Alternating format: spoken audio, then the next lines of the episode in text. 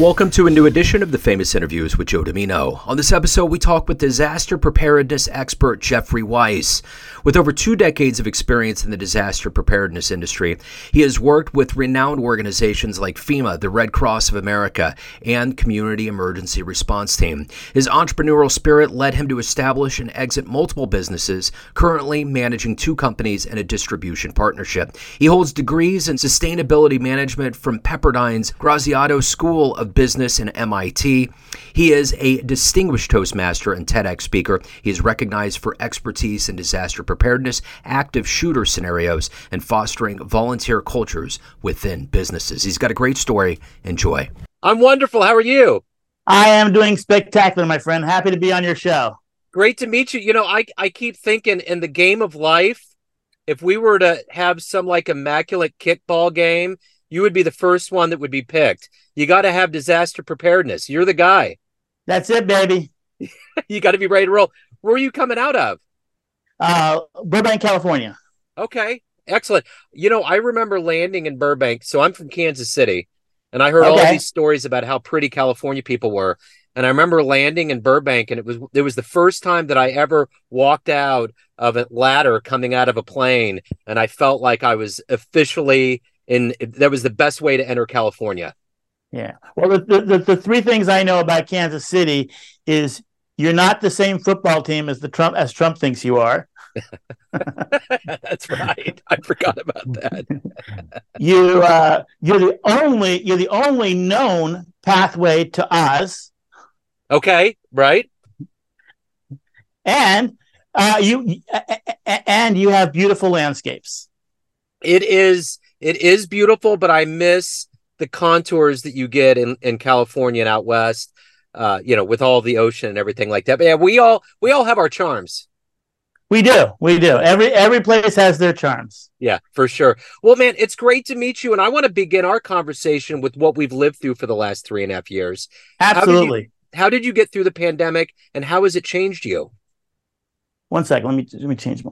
Yes sir so I get this. oh, So I look at. I'm looking at you. So yeah. Yeah. So yeah. So what was? Oh, sorry. Let's. What's your question? yeah so i was going to say you know we've lived through this pandemic for the last three and a half years or so how did you get through it and how has it changed you now that we've kind of emerged out so to speak Well, the pandemic was, you know, really, you know, odd for. I, I actually was protected. You know, uh, you know, when everybody else was like, "Oh my God, where's my next paycheck gonna come? How am I gonna make my money?" all this stuff. You know, I had planned all my life for for you know for my future. You know, when I was 12 years old, my grandmother took me to Burger King, and she said, "Jeff, do you like Burger King?" I said, "Yes, Grandma, I like Burger King." And she said, Jeff, would you like to own your own Burger King? I said, absolutely, Grandma. And then she slid me over 100 shares of Burger King stock. And it got me so in, talking about investing that when the that when this pandemic thing happened, I had three years of liquid cash plus my plus other investments and everything like that. So I didn't have to worry about making money. And in turn, I made money. And you know, a lot of my businesses, you know, did did suffer a little bit. Uh, you know, I work with the Red Cross a lot. I'm disa- I'm a disaster manager with the Red Cross. That was the most challenging thing because the Red Cross, you know, if we had big fires or things like that or tornadoes out in Kansas, you couldn't have an, a shelter with 100, 200, 500 people living in close quarters together because the, the virus was raging and it would kill a lot of people. So we had to do you know, we had to replan how the Red Cross actually does shelters because we still needed to provide support for people because there was still disasters happening. There were still people needed to get out of the, their buildings were catching on fire and people needed to have a place to stay be, before they can get on their road back to recovery. So we had, you know, we would set up hotels and we would have everyone have their own room. And meals were challenging. How do you deliver meals to people safely? You know how do you deliver meals to safely to, to hundreds and hundreds of people every day? And we, the red cross delivers three meals a day plus snacks plus we have counselors plus we have disaster mental health plus we got to get you back into shape to get you back to your life so you can re- start to recover it so it was a really that was really the biggest challenge that the, that we had. And as as a manager of the red cross and all this stuff we really that was that was one of the biggest challenges we had. Living my life in my you know in this and doing that i was able to definitely work around that. And i developed ways of doing things and act you know amazon shipping was was a, was a godsend you know? Uh but you know so it was all about you know being prepared and knowing how to how to plan your resources you know i have power generators so if power goes out i have i have power generators i have solar in my house you know i i so i i have my life planned so that i can prepare for disasters because if you're not preparing for disasters you're reacting to one yeah. Yeah. So let's get to the heart and soul as a disaster Yeah. preparedness expert. I'm going to put you in front of a bunch of third graders. One of the kids, Okay. career, it's career day. One of the kids looks up and says, "Hey, what do you do for a living?" How do you answer them? what I say I do for a living is I help businesses like what like what your daddy or mommy work at. I help them plan so that they can create so they can create uh, uh, plans so that they can survive and thrive and be there for you because you are an important person. You are the most important person in your parents' life and your parents need to be there to support you. And the businesses that they work at, where they make money to pay for your lunches and pay pay for the car that drives you to school, those those resources need to be protected. And we work with businesses to protect them so that they can protect you. So when you were in the third grade, what was your dream? What did you want to be when you grew up? When I was a third grade, I really wanted to be an actor. I wanted I wanted to be a I wanted to be Gene Kelly, Danny Kaye. I wanted to be those great people. I wanted to also uh, climb to the top of the mountains of, uh, and and and be an adventurer. I you know you know most people oh I want to be a fireman, I want to be a doctor, I want to be this. I wanted to climb the top of giant mountains and all this stuff. And you know uh, I was also very you know, I was also a very aware child. I was very, I had uh, my my grandmother and a friend of mine named George Hegwood um, at a young age uh, got me really devoted into discovering how poetry, you know, can really awaken a, a, a great part of a person's life. Absolutely. I agree. So how did this happen? Where were you born and raised? How did you get fascinated with preparing people to get through disasters? How did all this become who Well, you I are was today? so I was born in England. I was my mom was teaching primary school in, in England, and she met a guy and blah, blah, blah, blah, blah, and uh, out popped Jeffrey. And so I was born in England, Sussex, England. Uh, my mom quickly, uh, re- after we were born, uh, the man decided he didn't want to be a part of my life, so he said, "I'm off to this." My mom said, "Mom stuck around for a little while." Then we went to New York, and we lived in New York uh, for for a few years. Uh, at four, at about four years old, I met a really good friend named Christopher, and Christopher and I bonded as close friends. And we actually, my mom and I, we we actually were out with Christopher, and we came back to the loft we were living in, and it was empty. And and we went in there, and all of a sudden, someone, hey, Valerie, hey, Barbara, you want to go to a little concert in upstate New York? This was in, the, in 1969. So we went to a little concert in upstate New York called Woodstock. You may have heard about it. Yeah. And so we partied, uh, and I really loved Christopher. Um, at 10 years old, Christopher, his mother, and his father were tragically killed by a drunk driver. I was devastated. I loved him dearly. He was the brother I never had. I couldn't believe he was gone forever. I was even afraid to ride in cars. Uh, during my sorrow, my grandmother took me to, you know, I went to see my grandmother and we did poetry and sculptures together. But what made the most impact on me was she took me to Washington D.C. and we saw all the national, all the monuments. But the trip to the National Portrait Gallery, and there was an exhibit honoring the Roosevelts. And I stood before this giant statue of Eleanor Roosevelt, and my grandmother whispered her words to me that was on her on her bust. When you cease to make a contribution, you begin to die. When you cease to make a contribution, you begin to die. Those words echoed for me. And at that moment, I, I had a clarity and I made a promise to my dear friend Christopher and to myself that everything in my life would have some level of contribution. And that's what led me on the path to giving back and becoming a volunteer and do whatever I can to give back and support those who are who I need to support, who need my support. It is so interesting you mentioned that exhibit. I have never heard anybody talk about that. I went to DC. I took I was working at a computer lab in an inner city in KC, and I took a kid that got a grant from AT&T to go up there. And I went and saw that. And of all the things, I mean, I saw Iwo Jima, I saw all these things, but I remember that one. I remember Eleanor, and I had no idea how deep she was and how she was a very deep woman that whole like walkway up, reading and seeing everything, I had no idea.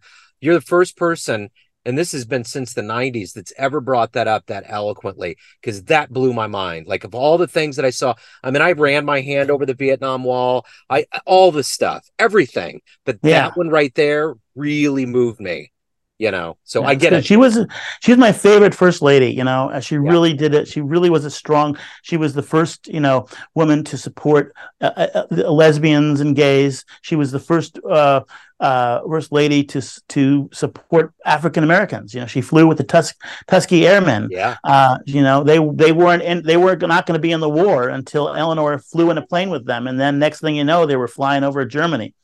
You know, supporting the bombers, and you know, Eh, so she, she, and you know you know the, you know so she she she really supported everybody diversity rights. I mean somebody at that eh, in, in that time supporting lesbians and gays and black people was unheard of you know? And this is a strong powerful woman who who took the power of her husband's legacy and pushed it forward. Yeah for sure. So of all of the natural disasters that exist, what's one that fascinates your mind the most? Well, the most common disaster is flooding. And I say it's the most common disaster because any other disaster, usually flooding follows. Yeah. When you have an earthquake, levees break, uh, pipes break, things uh, have flooding. When you have fires, ground saturates, and you have flooding. When you have flooding, flooding. When you have tornadoes, you have wa- you have massive water, you have flooding. When you have hurricanes, you have things. When tornadoes come, they they, they cause flooding. So flooding to me is the most powerful. I mean, when you see the force of water, the power that water has, it's it's one of the only pieces of nature that we cannot control you know when fires come we can dig trenches around fires and we can we can have a control or if we can control the spread of fires to an extent you know it, uh, we, we have to work at it but we can do that. Tornadoes just come through boom bang bing. You know you get a warning you get out of its way you're done. Earthquakes happen. It's a it, it's a it's a major disaster but you know it's something that that with the proper management proper resource and proper preparation you can control but when a wall of water is coming at you and f- pushing down the entire thing, there's nothing that stops that. Nothing that stops that except when it runs out of steam. You know, that's basically it.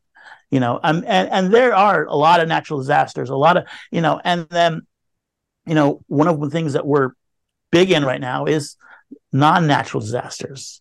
You know, active shooter instances. There have been over 500 active shooter instances in this country this year. You know, there have eh, eh, there have you know, we just had a couple years ago this thing called an insurrection that we had. We had we had thousands and thousands, you know, tens of thousands of people, for whatever reason they did, decided to circumvent our political process, and you know, and people died you know i'm not going to say who's right and who's wrong. This is not that platform. Right. But what i'm saying is is that life life was lost. Our our democracy was threatened and that was things so there's a lot of things. And and active shooters. I mean we do active shooter training for businesses. Businesses need to know how to protect themselves. And not only just how to protect themselves and their employees but the customers. You know we see that you know, when actors active shooter happens, one of the biggest problems that people do is they throw up their hands and say, "Oh, I'll let the government and the media and everybody figure out what to do to repair this whole thing," and that could be the furthest thing from the, that you should do, because the politicians do not have your best interest at heart; they have their donors' best interest at heart. You know, uh, you know, and the media only cares about getting that story. They don't care about what effect it does to your business. Yeah you know and you know when uvalde happened the police chief ran away and hid for two weeks no one could talk to him for two and a half weeks You know, the you know the news media goes in and and and shows pictures of this bloody girl's shoe, you know, and gives her name. That's a horrible thing. You know, when the new the, the you know people ask me what's the one thing you can do to prevent active shooter incidents from happening. When there's a report of an active shooter, and on the media it has the person as the perpetrator's name and photograph, call the media and tell them not to do that. Yeah. Because most of the time, uh, 90 plus percent of the time, that person is doing it because they have nothing in their life and they want their 15 minutes of fame. They want their yep. Andy Warhol. Absolutely. And by giving by the news media giving them putting their paper their picture on the on the paper, yeah, th- they may spend the rest of their life in prison, but they got their 15 minutes. They got their name on every news media and they got their photo on it, and it was and it was there. I mean, when the guy who who attacked Nancy Pelosi's husband, they put a picture of him sitting on a beach smiling with a, a beautiful, nice picture of this guy. And they told about his biography. Yeah, well, it's bad. You know, where are they talking about the, you know, where are they talking? You're talking about the other people that were, you know, the people, you know, I'd rather them put a picture of this girl named uh, Johannes who's down the street from me here, who volunteers with me at a Sikh temple passing out meals. Put her picture on the on the Absolutely. news media. I agree. You know? I totally agree. Yeah. You know, I was a correspondent for a, cable station called Current TV. Al Gore set it up after in the early 2000s. And yeah. they would pick correspondents that would just kind of go out, citizen journalists. And I went to Osawatomie, Kansas during a flood and I had to do research on it. And I had no idea that water floods are the most, they, they cause the most damage of anything. And people, I don't think, realize that. Just water. Yeah it just it's the most destructive. It's crazy, man. So I'm so it's glad crazy. that. Yeah, you're just yeah. You're, you're you're full of wonderful anecdotes here. You know, I've always thought that when shootings happen, don't cover it. Don't do it. It creates copycats. It's a dangerous business. But absolutely, when it bleeds, it leads, man. That's how they roll. It's their. I know it's hard thing. To, it's a hard. Uh, believe me, it's. I, I get it. It's a hard thing because you're this news media. Your responsibility is to is to give the public the information that they that that's there. They they should know that something happened. Yeah. But what you shouldn't do is put this guy's picture on the on the news media. What is it? What does it add to the story whether you add, put this guy's picture and put his name and put what you know and this that? Just say the a perpetrator, a guy or a girl or whatever what whatever the whatever the put this person's, but don't give his name. Don't give their don't give their picture. Don't yeah. talk about them. Yeah. Just let you know if the if the if the government wants to investigate this that they can do that but you know I I understand it's a it's a it's a tough thing. Public needs to know. Public has a right to know these things. Yeah. But yeah. you gotta you gotta you gotta weigh it with the consequences of what happens. You have to be responsible journalists, not just reactionary journalists, not just trying to get that clickbait. You know. Yeah, absolutely. So Jeffrey, who's been a hero for you in your life?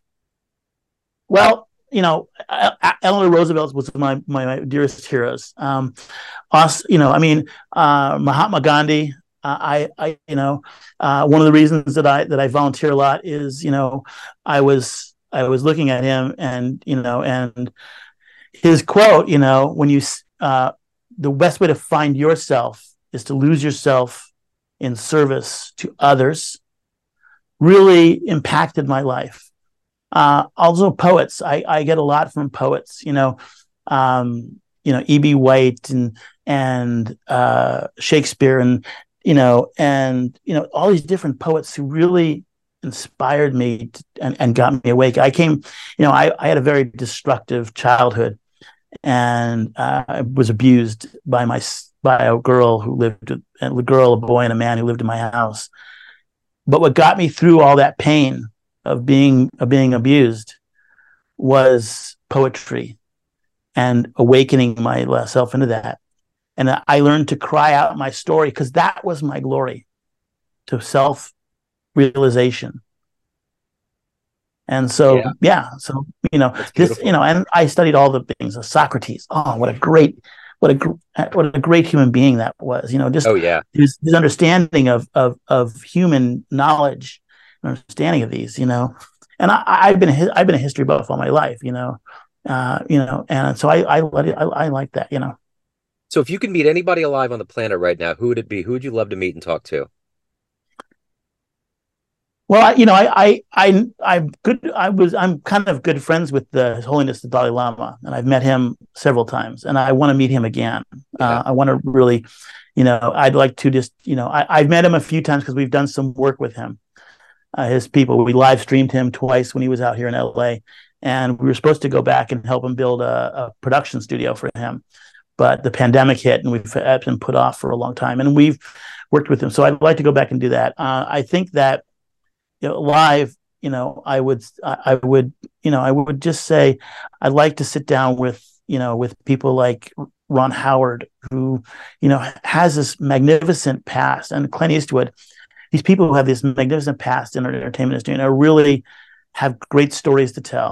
And you know, I, I met Ron Howard's dad at a conference I was doing, and we had a really good inter- in, talk and talked about his his sons and Gentle Ben stories and all this, and you know, Opie stories, and it's just, and he was just a magnificent man. He really was a wonderful man, and and I like Ron Howard. I really like him as a director and a, and an actor, and you know, and stuff like that. And then Clint Eastwood is just also awesome, awesome man who's just had so much in his life to grow from. You know, so there's a lot of people I'd like to meet. You know, yeah. and yeah. and I like to understand how they do. But yeah, that's cool. So, what is your daily motivation? What is the fuel in your tank that gets you up every every morning, that leads you through the day and makes you who you are?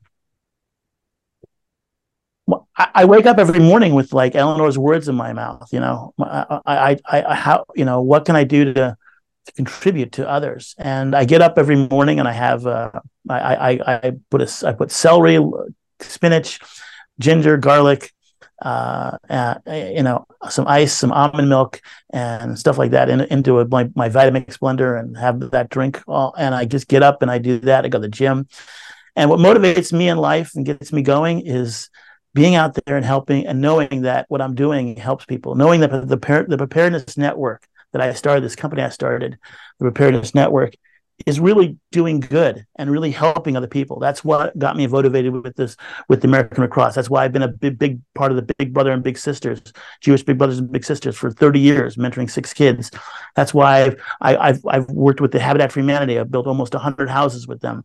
Uh, that's why I've been you know I, I, work at a Sikh temple twice a week. You know, pass, ha- handing out movies, handing out food at their pantry and making food for people who who, who are hungry and you know and so what inspires me every day is getting out there and making a contribution and making a difference. You know and i was looking at the preparedness network when i started this and it says you know there's a lot of people talking about family disaster preparedness. How can families prepare for disasters? But there was really not a lot of people talking about how can businesses prepare for disasters. There was a company in texas last year when the snowstorm was coming and they didn't have a communications plan so the, uh, the, cell phones went out, the cell phone towers went out, there's their landlines went out, and there was no way for parents to communicate with their kids at the school to find out if they were great. So parents got in their cars and drove to get their kids. Well, on the way, the parents froze to death on a bridge, and wow. they were di- and four people died. If that company had prepared and created a communications plan, that they would be alive today. So that's my goal. My, it inspires me to get out there and help businesses do that. And we have, you know, we have a lot of free stuff too. We have a free active shooter training program. We have a free, free leadership program. Because when you're a business, if you want to develop your business and grow your business and develop develop disaster preparedness response, you need leaders. Yeah. You need to duplicate yourself and create new leaders. And that's what we do. We're John Maxwell certified leadership coaches. Yeah, you know, and so we're here to create an environment where businesses can succeed and that's what I'm here to do. So if you had a dream tonight and ran into the 20 year old version of you and you could give that version of you a piece of advice based on the wisdom you've gained up to this point, what advice would you dispense on your younger self? I would say start really speaking much earlier. You know, I'm I, have grown to be a great speaker. I'm a TEDx speaker. I'm a Toastmaster speaker, and I speak on stages all the time. I would say get out there and start speaking much earlier than I did and really get out there because I have a great messages and I have really powerful messages. Yeah. And I have and I can really help a lot of people. And that's my really goal is to do out there. So that's what I would tell. So of all the things that you've done and overcome and accomplished, what are you the proudest of? you know, I would say, you know, there's so much I, I, I have, but but the the kids that I've mentored and the big the Jewish big brothers and big sisters of Los Angeles, the the the the power and the commitment and the dedication it takes to be a big brother, N- not even once, but six, six times. To me, seeing these these kids who have been part of my life, and I've helped grow into into young men, into successful people that has been one of the most successful and most proudest things of my life you know. But uh, it's just everything. I mean you know i was working a shelter a couple of months ago and this woman came in and it's like and she was you know she she she, she was she, she had high blood pressure and i'm an emt with the red cross and being able to help see those signs and be able to help her. And and uh, i mean every day when i work with the when you work as a volunteer every day that you you help somebody is just a phenomenal part of your uh, uh, of what you do.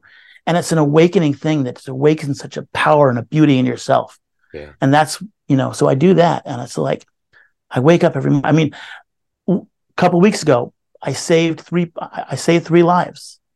I stopped for a car accident. I, res- I resuscitated three people back when they had a car accident. Wow. I mean one of them ended up dying eventually but they, when they were in the car accident I, I got there i stopped my car i got out I did triage on them. I, I resuscitated all three of them, got them back to breathing until the fire department came and took over. So, and I've been given the life saving award from the Red Cross a few times. So it's it's just getting out there and being cognizant of your surroundings, yeah, and just understanding that we are all here to support each other, and we're not here whatever whatever whatever some guy here says to do and harmful this and harmful that and fear people. You know, don't be fearful of people. That's hatred is not our problem in the world. Our problem is people are telling people to fear. Hitler didn't yep. say hate the Jews. Yep. Hitler said fear, fear the Jews. Yeah. Donald Trump didn't say hate hate the migrants. He said fear the migrants. They're rapists and murderers. So yeah. stop the fear, not the hate, because yeah. hate is a symptom of fear. Yeah, absolutely. So everyone out there has a perception of you, family, friends, clients, colleagues, but you're the one that's running the show. What's your perception of you? Who do you think you are? I think I, I, I think I'm a pretty nice dude. You know, I think that I, I really, you know, I, I, you know, a lot of people retrospect on themselves and, and, and hide who, you know, hide who they are. I wear my, I wear my life on my sleeve. You know, I am an open book. I don't hide myself. When I do wrong, I say, look, I'm wrong. When I, but, and, but I, you know, and I, I, I really think that I'm a, I'm a decent human being. Am I the Am I the best human being that's ever been on this planet? No. No, I, I, I have flaws. I'm a human and I have flaws and I have flawed and I have made mistakes. And, you know, but, you know, we don't, our mistakes are our, are our biggest successes. My mistakes, my, my biggest mistakes have grown to my biggest successes. You know, when we fall, we got to fall up. Yeah. I you love know? it. So if anyone wants to learn more about you, hire you, anything about your world, where can they go? So we have a preparedness TV, preparedness preparednesstv.info is our website, preparedness preparednesstv.info. And they can email me, Jeff at preparedness preparednesstv.info. So my email is Jeff at preparedness preparednesstv.info. And then my phone number is 818 624 4242. So they can call 818-624-4242. My website, preparednesstv.info. We're on the social medias. We're on the LinkedIn, the Twittery. The I have a full social media team that that puts up things all the time. We have a great YouTube channel, a really good YouTube channel, Preparedness Network. On you just go to YouTube and Preparedness Network, you'll see us there. Just get the logo right there, and you'll see that the going on right there. And yeah, so that's how you can get a hold of us. My phone number, 818-624-4242, you know, or email me, Jeff at preparednesstv.info. Jeff, the man, the myth, the legend, thank you for opening up the Immaculate book, giving us your story. I love your energy. I love what you're doing, man. Thank you so much for your time. Please today. do. And please, everyone, comment, subscribe to this channel. Subscribe to this channel, comment on this channel, and like this video. Most importantly, like this That's video. Right. All right. yes, sir. Jeffrey, thank you, man. Take care best of luck with everything. Thank you. Thanks for tuning in to another famous interview with Joe Dimino, where we cover the world of art, literature, business, spirituality, music, and more from around the globe. Our esteemed theme music was composed and produced by the great E. E. Pointer of Kansas City's River Cow Orchestra. If you want to hear more interviews, visit the Famous Interviews with Joe Dimino channel on YouTube. You can also find us on Spotify and Apple Podcasts. Thanks again for listening, and until next time.